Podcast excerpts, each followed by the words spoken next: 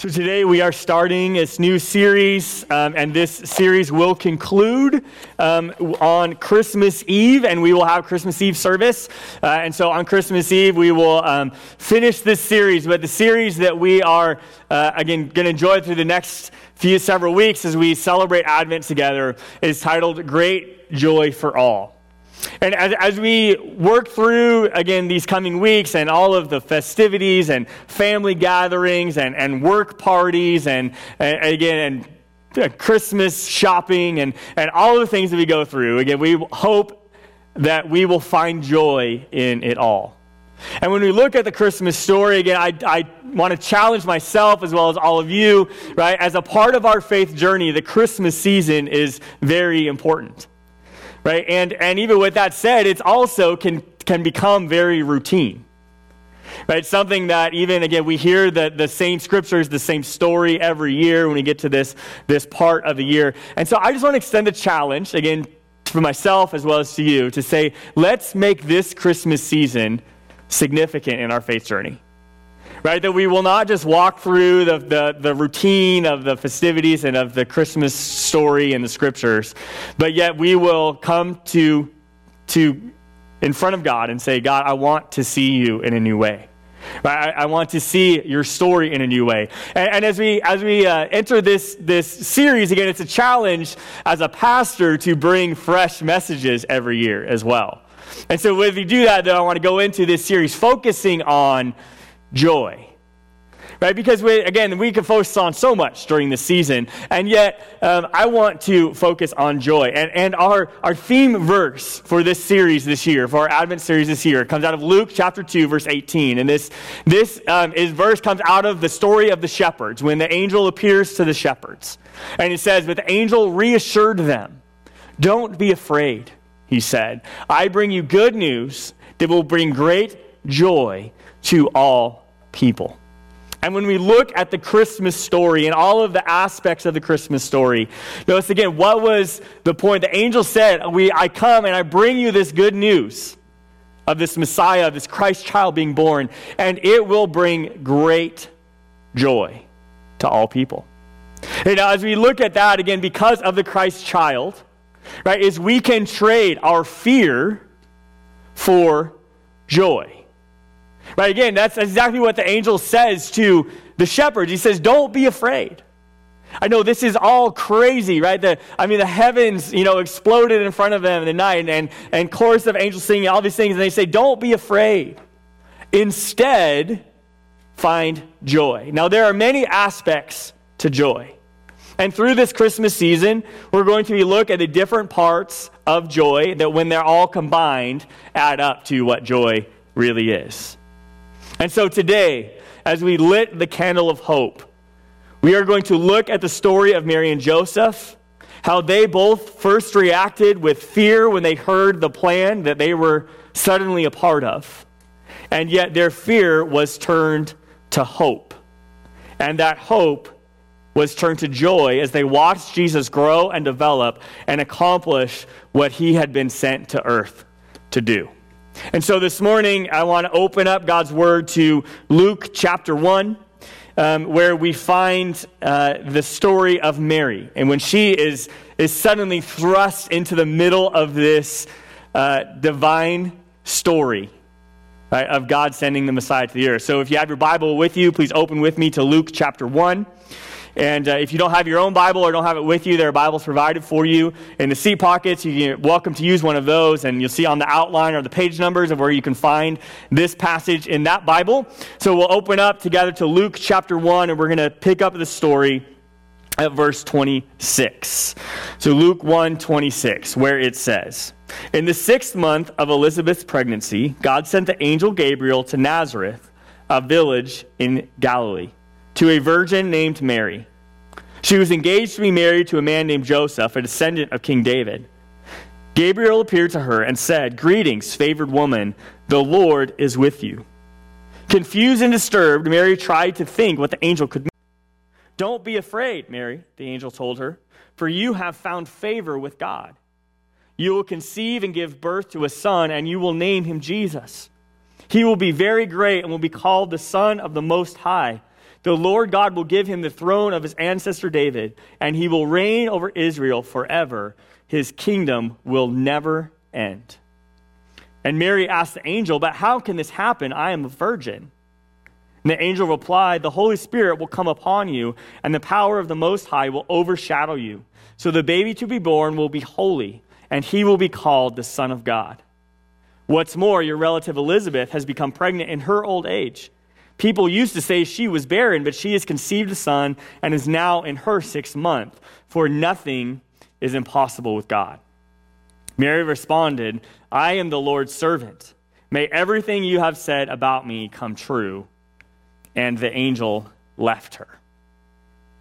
Now, as we read this, this passage, again, this description of Mary, as she is, uh, again, thrust into the middle of this Christmas story. Again, this was not something that she asked for. This was not something that she was expecting. Just all of a sudden, an angel shows up and says, Hey, surprise. Right? I mean, Mary was on this path in her life. She was moving forward. She was obviously a godly woman, but yet she was ready to, to enter into marriage, to, to enter into this new season of her life, and she had no idea right? That, that God had a different plan. Right? And yet the angel shows up. Okay? And, and, and we see, again, gives her this story. Okay? And then we see her reaction. Okay? And yet, as we say, uh, the, her reaction of fear, which was her first reaction, right? And, and even confusion, which is probably understandable, right? I mean, here, this, I mean, Mary was a teenage girl right? And trying to, again, to, to, to process everything that this angel is telling her in the moment.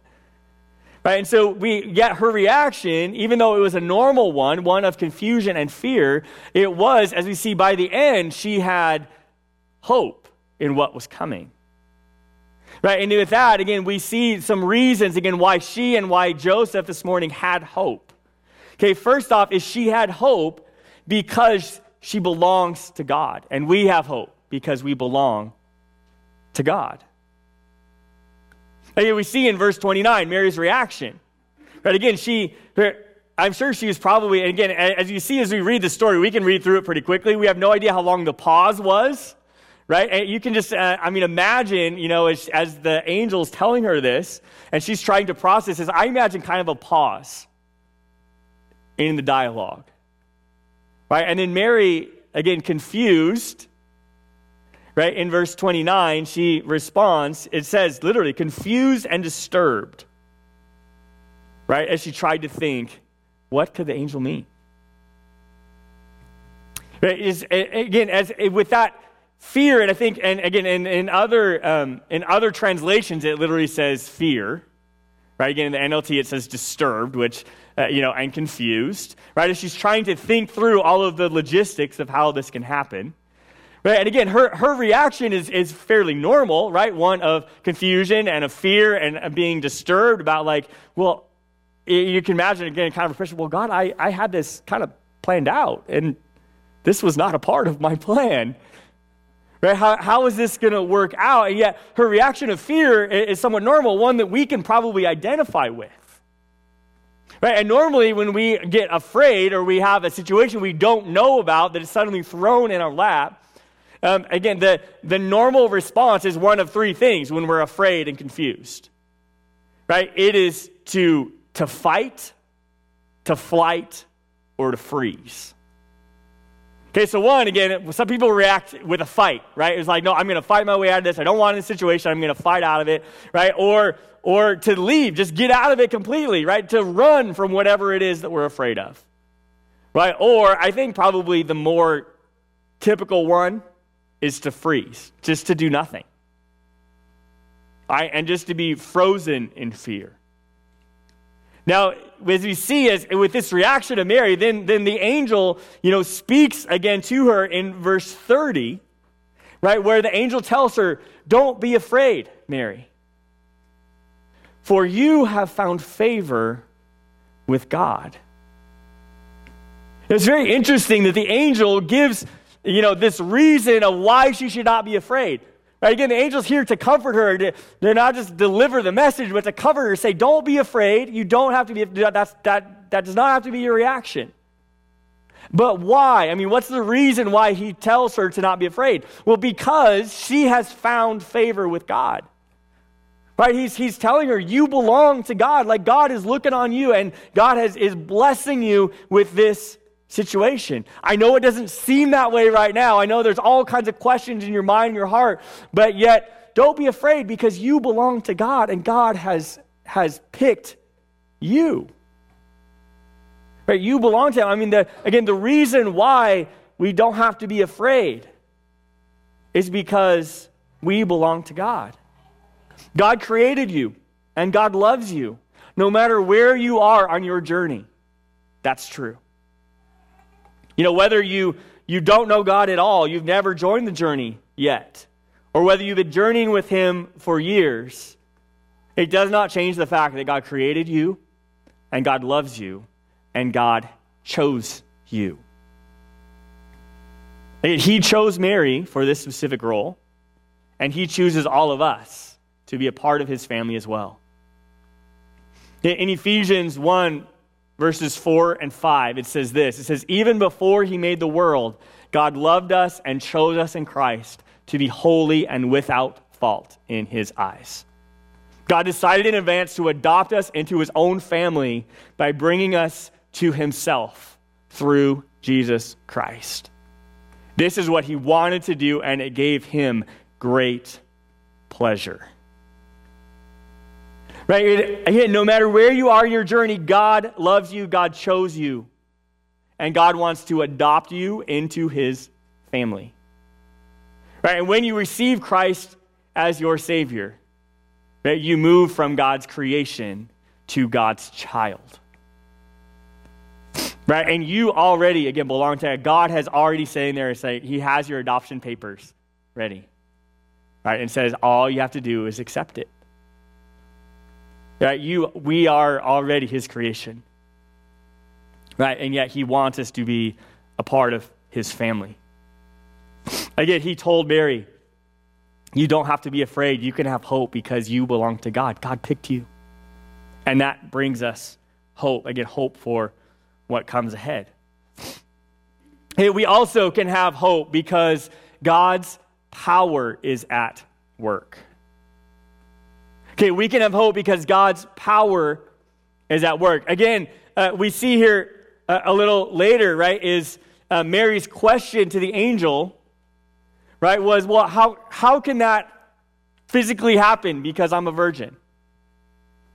Hey, now, now, a lot of times we can see this, again, her, her question to, to the angel, again, seems like, well, like, why would you question that? I mean, here, the angel's here, you know, she says, the angels told you that God's picked you and this is what's going to happen. And, and yet, again, as she's, that's a part of how she's processing this, this news, right? Of she's thinking logistically, like, well, how, how can that happen? Now, this was not a question um, of doubt, but it was a question of curiosity. But again, this was not her saying, like, I don't think God can do this. Right? This was her merely just reacting to this and saying, I'm not sure how God's going to do this. Right? And then the angel, again, explains to her in the following verses, right, about Elizabeth and about all these things. And then the conclusion that the angel gives in verse 37 is, For with God nothing shall be impossible. Now, again, on your outline is the King James Version of that verse. You might have noticed if you're following along in, in, some of the other Bibles that even I have an older version of NLT that says impossible. Yours, again, in the, the Pew Bibles, right, say, for the word of God will never fail. Right? Which means the same thing. And again, that Greek phrase can be translated in a number of different ways. Like I said, the newer version of NLT changed it, right, to the God's word will never fail. Right? But again, the, the connotation is that God can do anything God wants to do because he is the creator. Right? And he created us, and so he can do anything God wants to do. And so if God is moving you towards whatever it is, whether it's to be the, the, the mother of the Savior like Mary, or whatever it is in your life, God can do it. Because God is God.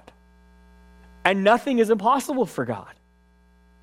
Like God is not bound by the laws of our world Right? God created our world. And so, as we think about that concept, the fact that God's word will never fail, that nothing is impossible for him, I want to extend the question to you what dream or goal has God put on your heart? What, what dream or goal are you working towards in your life and in your faith journey? Can you accomplish that goal or dream without God's power? Because if you can, if you can accomplish that goal or dream without God's power, then that goal or dream is too small. Because nothing is impossible for God. And in fact, I will say is I think God gives us some of these goals and dreams that do seem impossible just so we can watch him work. Again, now when we think about that dream or that goal and, and how impossible it feels,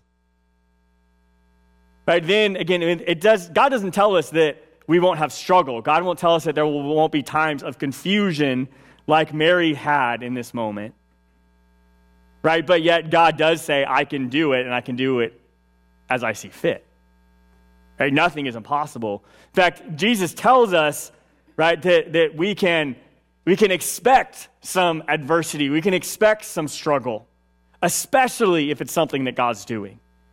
In, in John 16 33, Jesus says, I have told you all this so that you may have peace in me. Here on earth, you will have many trials and sorrows, but take heart, because I have overcome the world. Again, anything is possible for God. Right? And Jesus is telling disciples, hey, you know what? You're going to have struggles. In this world, things are not going to be easy. Right? But stick with it. Keep going because I've overcome the world. Even with a God sized dream and with God's power at work to accomplish it, it doesn't mean that it's going to be easy or that you will not have times of fear and confusion like Mary had. But it does mean that it's worth it if God is doing it. You hear me talk about journey classes in here. Right now, we're in the middle of journey class four with a group of people. And in that class, that class is all about spiritual disciplines and about going and practicing these things daily in your life. And, and, and every, again, this is my favorite class. I love teaching class four, okay, because I love to see what God does right, when, when they enter into that journey. Now, uh, again, this two weeks ago, we sat down as we, because um, again, we meet every two weeks, and you see that kind of schedule in that. Last, last time we sat down and said, okay, how did the first two weeks go, and, and whatever. And, and there's a moment in the class when, as people were sharing their experiences, right, and I was like, now, okay, if you felt sabotaged or struggled in these last few weeks to do the task I'd given you, raise your hand, and literally every hand in the room goes up. And to say, and then again, the encouragement in that was saying, now, look, we're all been struggling, but at the same time, if we feel sabotaged, that means the enemy does not want you to experience whatever's on the other side. Right? And so, again, my encouragement to that class, my encouragement to you, if you have a struggle you feel like God's given to you, is keep going. Because if the enemy is messing with you to try and stop you do it, then the enemy is scared of where you're headed with God. Right? So keep journeying forward right? Because if the enemy is scared, whatever you're going to find on the other end of the struggle is worth it. Right? So keep going. Because in this world, you will have trials and sorrows. But take heart, because God has overcome the world. Keep fighting, because where you're going in your journey is worth it. Okay, now when we think about fighting through a situation, fighting through something that God has led you to do, okay, we end up at Joseph's role in this whole story. And so I want to look at Joseph's role in Matthew chapter 1, okay, verse, verses 18 through 25. So flip with me to Matthew chapter 1, verses 18 to 25, where Joseph gets visited and finds out his role in this whole story.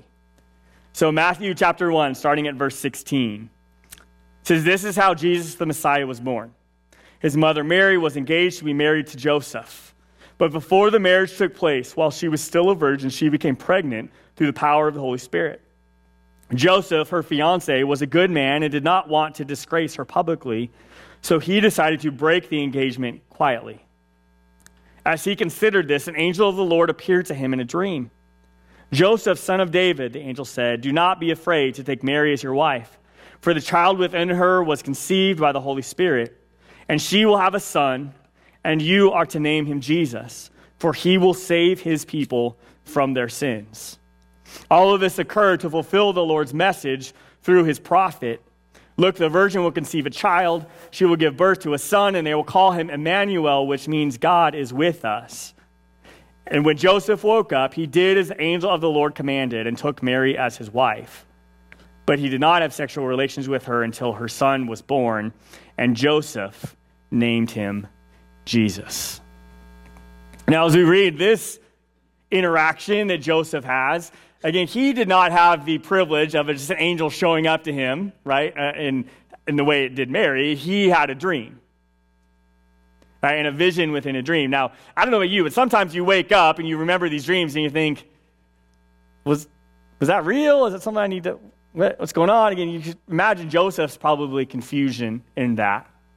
But yet, even in the midst of that, we see by Joseph's actions, right, that he also had hope in this situation. Right now, he started out hopeless in this situation, right? Again, now remember, the only person that really knew whether or not this was Joseph's baby was Joseph and Mary. Now, You can imagine all of the rest of the people, I'm sure, had their own theories. Right? The only people that really knew the truth was Mary and Joseph. Right? And yet Joseph, again, took all of that shame on himself by accepting her as his wife. Because notice, first, he was hopeless. Right? He came to that and says, you know what, I'll just dismiss her quietly. I won't publicly shame her, but I'm also not taking all of that on my shoulders. Until the angel showed up. Right? And then we see again, why does Joseph then suddenly have hope in this situation? We have hope because God guides our steps. In fact, again, God told Joseph exactly what to do. Right? He says, hey, this is what's going on. I know this doesn't make sense, but this is what's happening. Okay, it's the power of the Holy Spirit. Right? This is the chosen Messiah. These are the prophecies that are being fulfilled through this pregnancy. And notice Joseph had a responsibility because in their culture it was the father that named the child.